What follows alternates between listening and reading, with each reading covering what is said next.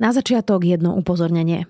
V dnešnej epizóde budeme hovoriť o stalkingu a násilí. Ak ho zažívate, v popise podcastu nájdete linky aj zoznam organizácií, ktoré vám bezplatne pomôžu, alebo sa obráťte na nonstop linku pre ženy zažívajúce násilie na čísle 0800 212 212.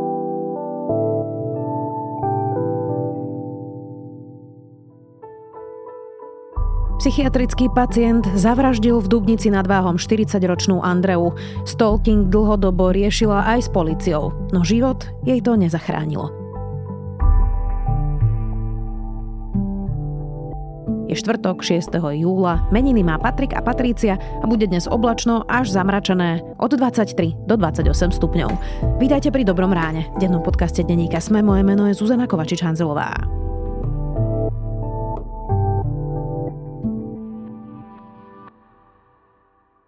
Počuli ste?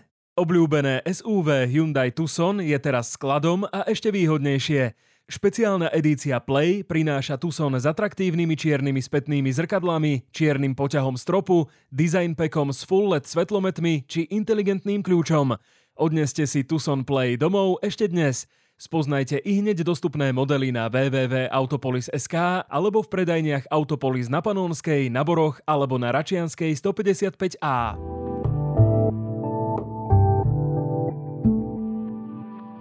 A teraz poďme na krátky prehľad správ. Najmenej 7 osôb utrpelo zranenia v Tel Avive potom, ako do nich autom úmyselne vrazil neznámy muž, ktorého následne zastrelil ozbrojený civilista. Polícia incident označila za teroristický útok. V Izraeli dlhodobo stúpa napätie medzi palestínčanmi a Izraelčanmi. Veľvyslanci pri NATO formálne schválili predlženie funkčného obdobia generálneho tajomníka Jenca Stoltenberga o ďalší rok do septembra 2024. Norský expremiér je na čele obrannej aliancie od roku 2014. Všeobecná zdravotná poisťovňa sa dohodla na pokračovaní zmluvy s detskou fakultnou nemocnicou Košice na ďalší rok. Čečensku prepadli a zbili známu opozičnú reportérku denníka Novaja Gazeta Jelenu Milašinovú a advokáta Alexandra Nemova. Útočníci sa im vyhrážali zabitím, novinárke zlomili aj niekoľko prstov.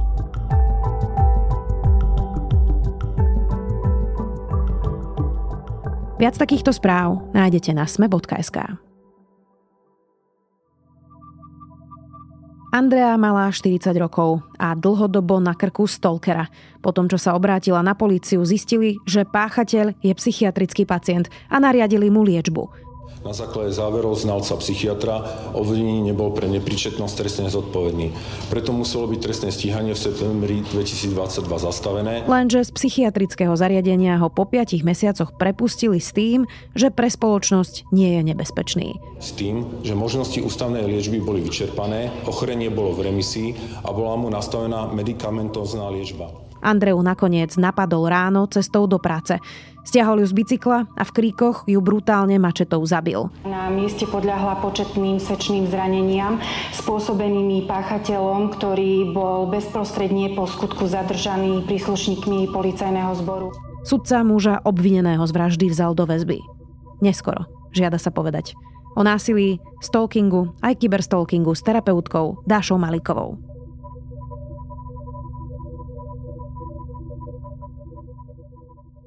Z vášho pohľadu, čo sa vlastne stalo Andreji v Dubnici nad Váhom? Podľa toho, čo o tom prípade viem, tak pani Andrea zažívala dlhodobé prenasledovanie, stalking, zo strany nejakého muža, pri ktorom sa mm, to naberalo nejaké také nebezpečné obrátky, že sa prestala cítiť bezpečne, až to dosiahlo nejakú mieru, keď teda to riešila nielen jej rodina, jej okolie, ale obratila sa, predpokladám, s dôverou na políciu a dúfala teda, že tá policia jej to pomôže nejako zastaviť. Ale to, čo sa tam dialo, bolo nebezpečné prenasledovanie, keď ten človek si ju teda vyhliadol a, a začali ju teda akoby obťažovať a, a prenasledovať tam, kde sa ona teda pohla. Z toho, čo vieme, aké podrobnosti e, tohto prípadu a e, brutálnej vraždy Andreji, je, že oni vlastne zistili, že je to psychiatrický pacient, bol teda v nejakom čase aj v psychiatrickom zariadení a po niekoľkých mesiacoch ho prepustili s tým, že je v poriadku a nie je nebezpečný. Kde sa tu stala vlastne chyba? Prvom rade, ako sa ukázalo, ten človek eh, nemal byť prepustený s tým, že už nie je spoločensky nebezpečný, lebo ak som to dobre zachytila, tak s týmto bol prepustený. Čiže mm, myslím si, že toto je to miesto, kde štát alebo systém stratil kontrolu nad tým človekom, že to takto nesprávne vyhodnotil a tým pádom vlastne vystavil takémuto veľkému riziku eh, pani. A potom, ak sa máme vrátiť ešte viacej v čase, tak aj eh, z toho, čo som pozerala napríklad dnes tlačovú konferenciu policajného prezidenta a kolegov, tak eh, na začiatku to bolo prvé dva razy, keď eh, pani sa na nich obrátila a potom myslím, že niekto z jej rodiny, mama. To bolo vyhodnotené ako priestupok, čiže ako nejaký jednorázový incident, napriek tomu, že sa tam dlhodobo niečo dialo, že to nebolo vyhodnotené ako niečo, čo prebieha, čo je také ohrozujúce, ale ako niečo, čo ako jednorazovo sa nejako len vyskytlo čo je mimochodom ako veľký problém, s ktorým sa stretávame aj v iných prípadoch násilia. Bavíme sa o priestupku, o menej závažnom konaní. Napriek tomu policajti vykonali niekoľko opatrení smerujúcich k tomu, aby tento priestupok objasnil. 22. decembra prišiel, prišlo ďalšie oznámenie zo strany matky poškodenej, ktorá oznámila v Dubnici nad Váhom priestupok proti občianskému spolunažívaniu. Podozrivý z nášho pohľadu bol opäť Jan M., Neberieme vážne ten stalking? E, príde nám to, že to nie je nebezpečné? Alebo e, v čom je práve ten problém? Lebo s tým e, sa stretávam ja aj pri práci, že uh-huh. ľudia povedia, že no bože, tak ťa niekto prenasleduje, no čo? Tak áno, aby som nadviazala aj na to, čo som povedala, tak vlastne to, že to bolo dvakrát uzatvorené ako priestupok, to tiež o niečom hovorí, že obhajovali to vlastne s tým, že veď on nebol agresívny. Ako keby nebezpečné prenasledovanie bolo len o tom, že niekto sa mi priamo musí vyhrážať so zbraňou alebo uh, niekde za mnou utekať a vykrikovať na mňa, veď uh, to nebezpečné prenasledovanie môže byť desivé a môže vo mne vyvolávať strach len preto, že sa niekto niekde zjavuje, že niekde ako prekvapuje ma na nejakých miestach, kde nemá byť, kde zrazu mám pocit, že som nejakým spôsobom kontrolovaná, neustále monitorovaná. Ten človek ako vlezie do vášho života a vy sa ho neviete zbaviť. Čiže ako keby sa čakalo len na to, že kým sa niečo nestane, alebo kým to nie je také, že pomaly priamo pred policajtami on ju, on ju drží za krk a kričí zabijem ťa. Hm, tak to sú také tie predstavy o násilí vo všeobecnosti na Slovensku. Mohlo by sa niekomu, kto to nejako extra nesleduje, javiť, že toto je nejaký ojedinelý, bizarný, zvláštny, extrémny prípad. Že to bol proste nejaký e, chorý človek a nešťastie. Je to tak? Na základe našich skúseností v našom poradenskom centre e, by som povedal, že toto je problém, s ktorým sa stretáva veľké množstvo žien.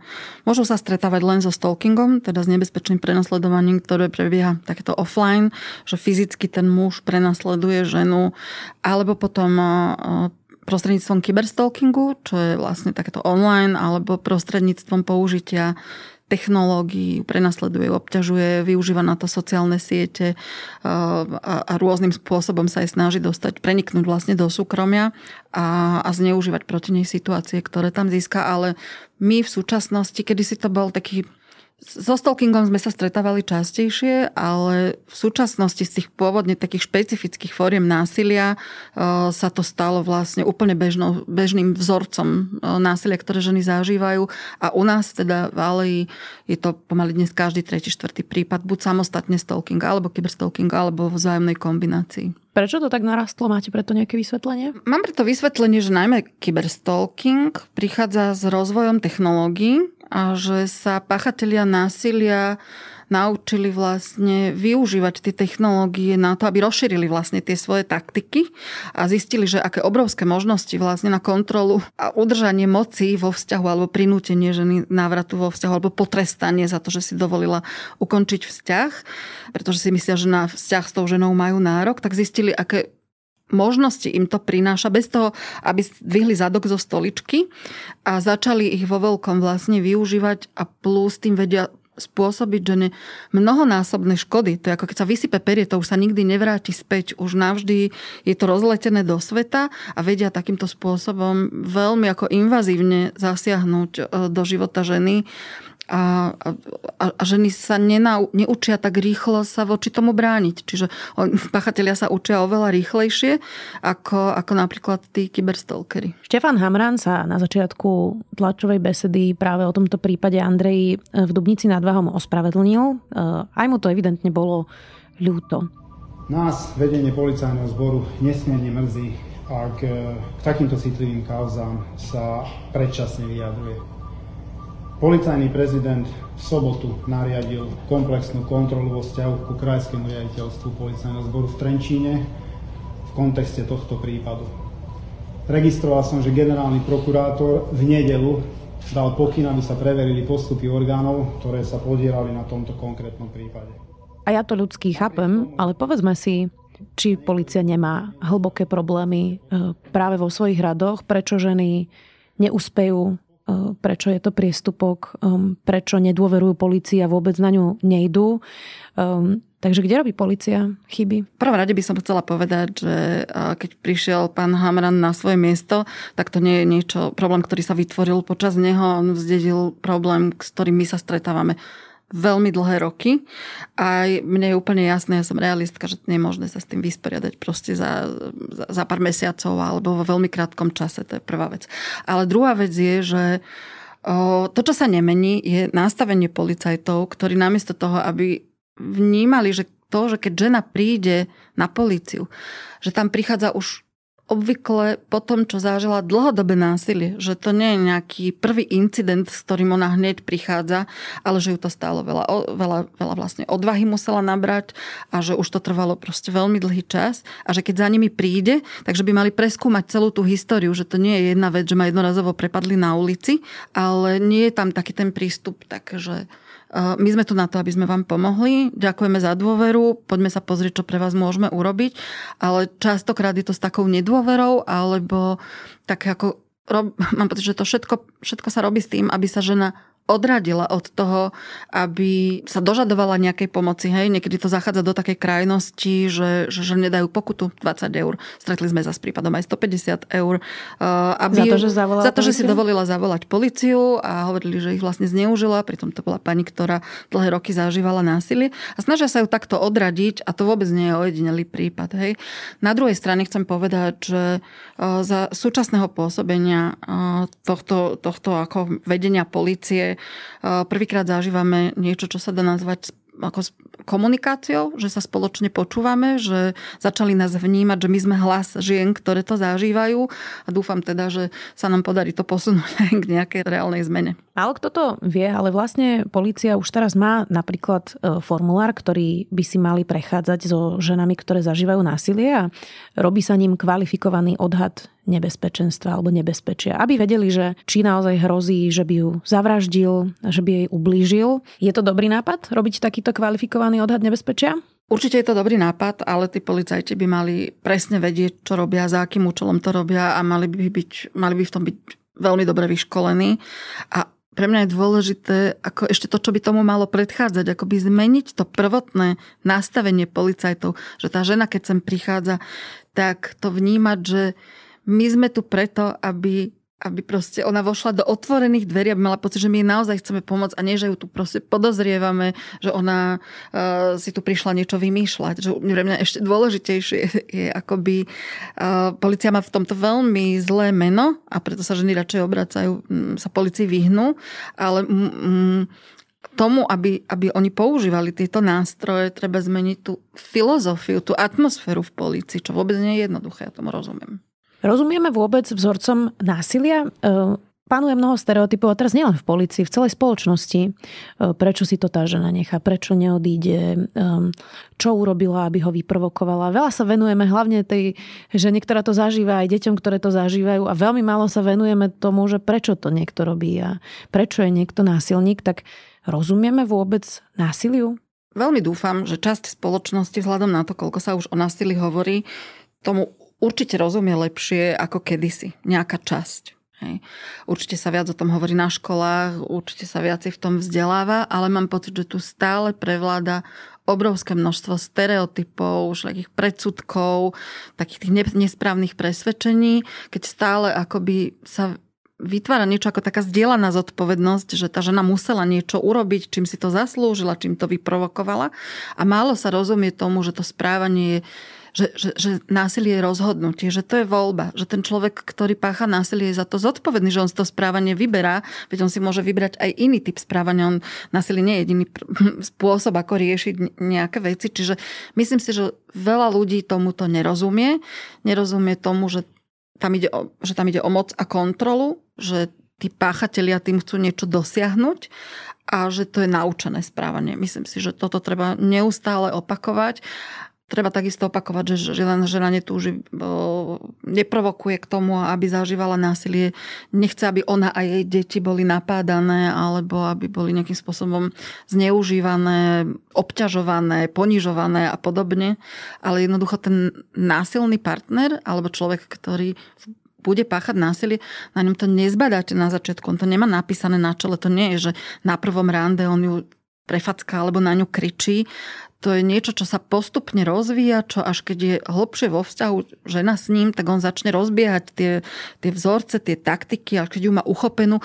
A to, s čím sa stretávame my, je častokrát a žena, keď e, sa stane nejakým spôsobom ekonomicky závislou napríklad na mužovi, otehotnela a zostala doma s deťmi na materskej a podobne, tak až vtedy sa to častokrát rozbehne na prvé obrátky a dovtedy tá žena nemá šancu to zistiť. Chcem si tak predstaviť, že väčšina ľudí nechce, aby zažívali ženy aj deti násilie. Dobre, aj nejaká časť mužov zažíva násilie, aby sme to povedali, ale väčšina štatisticky bohužiaľ e, e, sú ženy a deti. Viem si predstaviť, že aj tí policajti nechcú, aby niekto mlátil ženy, aby niekto prenasledoval ženy.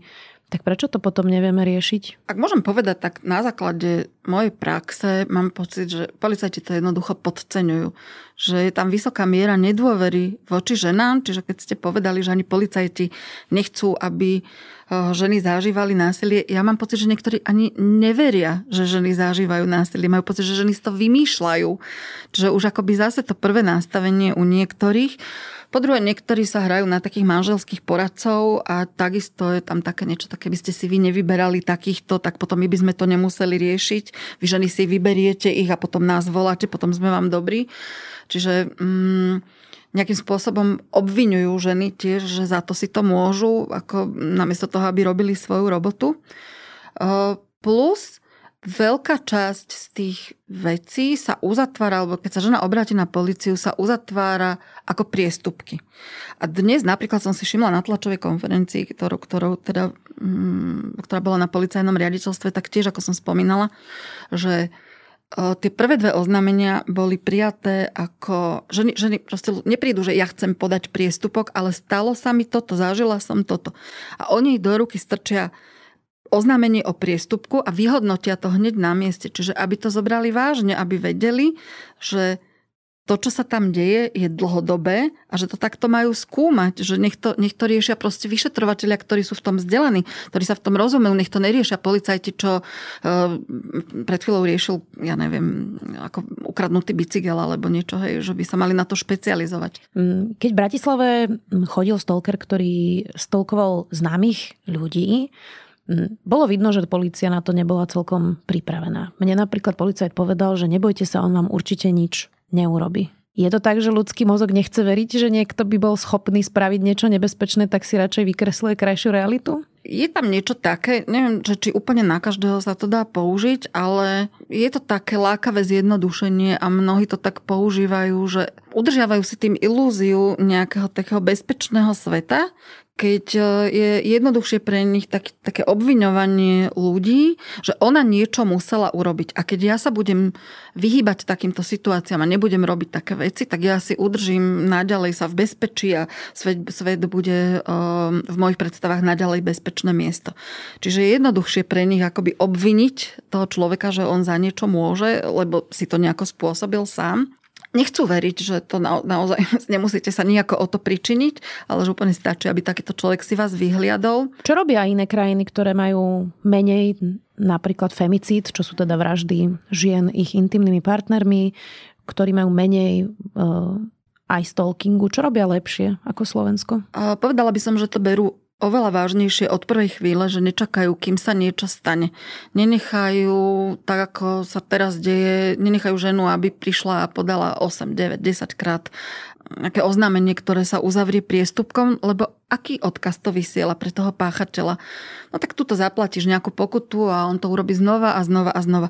Čiže od začiatku sa pripisuje tomu váha a berie sa vážne už len to, že žena sa cíti ohrozená, pretože sú vzdelaní v tom, že to má nejaký začiatok, že to má nejakú že to je nejaký proces, ktorý sa nejako vyvíja a že toto obvykle vedie k tomuto. Že aj vec, ktorá môže vyzerať na začiatku tak, že ešte není voči nej agresívny, len niekde postáva, len vypisuje 160 sms za deň, takže je len vec, ako vecou nejakého času, kým to dospeje do toho štádia, že to môže byť naozaj veľmi nebezpečné. Čiže by som povedala, že nepodceňujú to, sú v tom vzdelaní a keď žena za nimi príde, tak nerobia všetko preto, aby sa jej zbavili a aby si prípadne nezhoršili, nezhoršili e, štatistiky, čo sa týka kriminality, ale aby jej okamžite poskytli pomoc a um, aby neodradili, keď bude potrebovať sa na nich obrátiť. Čiže, a určite tam prebieha kontinuálne vzdelávanie. To som si istá, podľa najnovších vedeckých poznatkov. Možno nás niekto počúva, kto nevie, či zažíva stalking kyberstalking alebo cyberstalking. Ale príde mu to možno trochu povedomé, to, čo počúva teraz v našom rozhovore.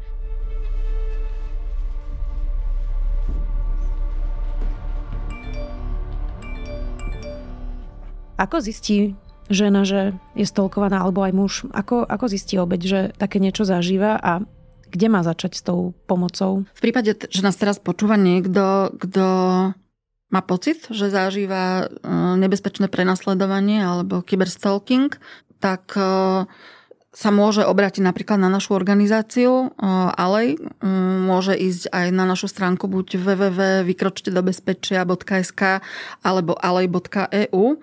Ale konkrétne my teraz máme kampaň, ktorá sa práve volá Vykročte do bezpečia, ktorá sa týka stalkingu a kyberstalkingu a tie tie témy k nám prišli, pretože sme toho naozaj, sa na nás s tým obracalo naozaj veľmi veľa žien. A je dôležité začať si všímať už prvé signály, pretože sa nám veľmi často stáva, že ženy povedia, že aj spätne som si uvedomila, že však e, ja som celé mesiace bola prenasledovaná, že som mala niečo v aute, že som mala na, niečo s mobilom, že som tam mala posťahované aplikácie, pospájala som si nejaké veci, čiže je veľmi dôležité začať zbierať dôkazy, to je jedna z tých najdôležitejších vecí. Môžu sa na nás obrátiť e, ženy a dievčatá, ktoré to zažívajú, my ich môžeme naučiť, ako bezpečne zbierať tie dôkazy, pretože policajti keď tam človek len príde a povie, že mám podozrenie alebo toto sa mi deje, tak e, môžu ju vypočuť, ale oni naozaj ako sú, sú absolútne odkazaní na to, aké dôkazy žena prinesie. Dá sa samozrejme urobiť obrovské množstvo takých preventívnych opatrení, ako zastaviť stalking, ako zastaviť kybernetické prenasledovanie, ako urobiť veci pre, pre zvýšenie svojej technologickej bezpečnosti. Čiže aj s týmto všetkým sa môžu na nás obratiť. A samozrejme na tej stránke sa dá pozrieť aj video ku kyberstalkingu a stalkingu a postupne tam budeme zverejňovať aj také praktické rády, ale aj také informácie, podľa ktorých si to človek tak môže čeknúť, že či sa, to, že či sa tento problém týka mňa, môže si to tam tak overiť.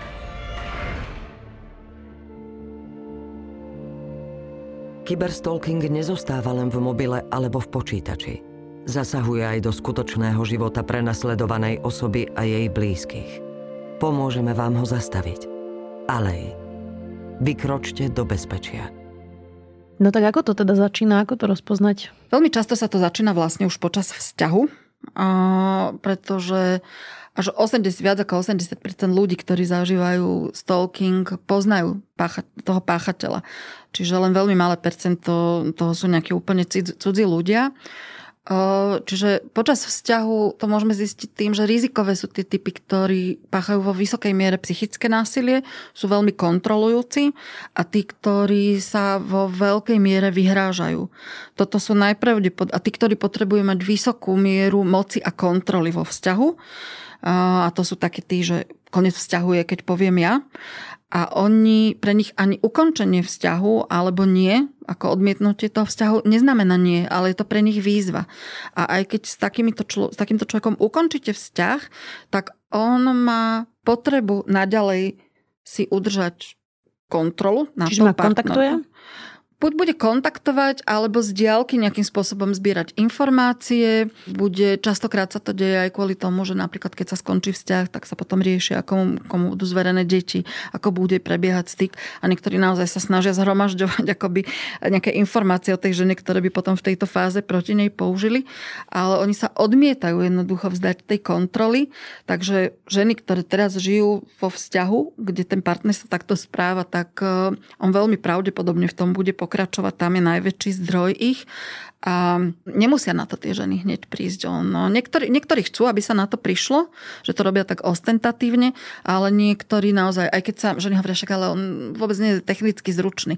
Ale má kamaráta, ktorý je etičkar, ktorého ako kľudne na to nahovoria, ktorý sa im napichne ako kade tade keď z jej mobilu vie urobiť mikrofón, ktorý ako bude počúvať všetko, čo sa deje v miestnosti a podobne. Toto ste zažili? Mm, hej, hej, to zaži- zažívame práve, to bolo dôvodom, prečo sme sa aj rozhodli robiť túto kampaň, že tie prvý, prvé razy, keď sme to počúvali, tak naozaj to znelo, že no tak toto sa ani není možné, hej, že, že ako ďaleko sú schopní zájsť a keď dná preraziť, aby vlastne si udržali kontrolu nad ženou alebo čo všetko urobiť preto, aby, aby ju prenasledovali. A dnes už existuje také technologické výmoženosti, že mm, niekedy si hovoríme, že úplne najbezpečnejší spôsob, ako sa tomu vyhnúť, je kúpiť si starý dobrý tlačetkový telefón, ktorý nemá žiadny operačný systém ani prístup na internet a niektorí rieš, veci riešiť ako vyslovene s tým. Ale zažívame naozaj situácie, že také obrovské množstvo energie a, a úsilia a tak ďaleko sú schopní zájsť vlastne stalkery, že v podstate človek, ktorý, e, ktorý to nikdy nezažil tak, e, a nemá s tým žiadne skúsenosti, môže mať naozaj veľký problém sa brániť proti tomu a vôbec zistiť, že sa v súčasnosti niečo také deje. Ale samozrejme, to, čo chcem povedať, že veľmi často taký, taký signál, ktorý, podľa ktorého to môže človek zistiť, tak je to, že oni sa veľmi často prerieknú. Majú informácie, ktoré, od, ktoré nemajú odkiaľ mať. Niečo, začnú sa vypitovať, prečo žena bola na nejakom mieste a vymýšľajú sa také rôzne zámienky, ako z nej vyťahnuť tie informácie. Čiže im to nedá. On má nejaké informácie o tej žene, ktoré by nemal mať, zrazu sa niekde zjavuje, alebo sa ženy na toto pýta, čiže toto je najčastejší spôsob, ako sa stalkery vlastne, alebo kyberstalkery prezradia. Keď nás niekto počúva, kto nie je stolkovaný, ale chcel by pomôcť tejto téme, tak čo by bežný človek mohol urobiť alebo mal vedieť možno, um, ako by mohol prispieť teraz, že úplne obyčajný človek k tomu, aby na Slovensku bolo menej násilia?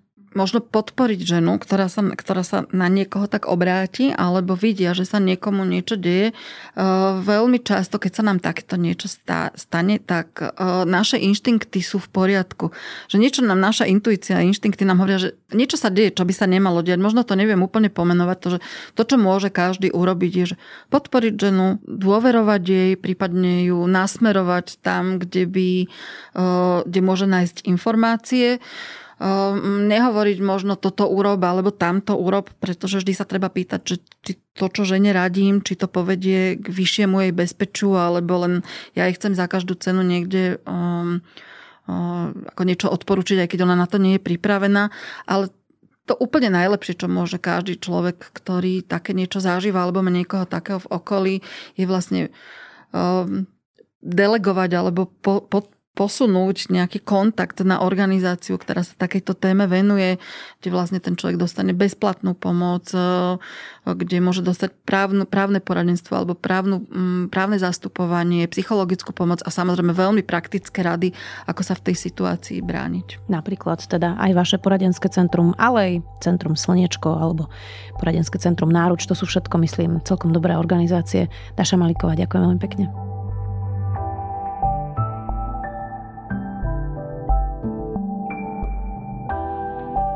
Ak sa bojíte o svoju bezpečnosť, zažívate násilie, stalking, kyberstalking alebo čokoľvek ohrozujúce, požiadajte prosím o pomoc. Najlepšie odborníkov a odborníčky, ktorí to robia bezplatne. Viac nájdete v popise tejto epizódy.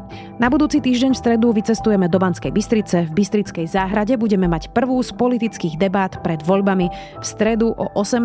vám prinesieme duel predsedu Progresívneho Slovenska Michala Šimečku a exministerky spravodlivosti za SAS Márie Kolikovej. Moderujem ja, Zuzana Kovačič-Hanzelová, vstup je voľný. Radi vás tam uvidíme. Do počutia opäť zajtra.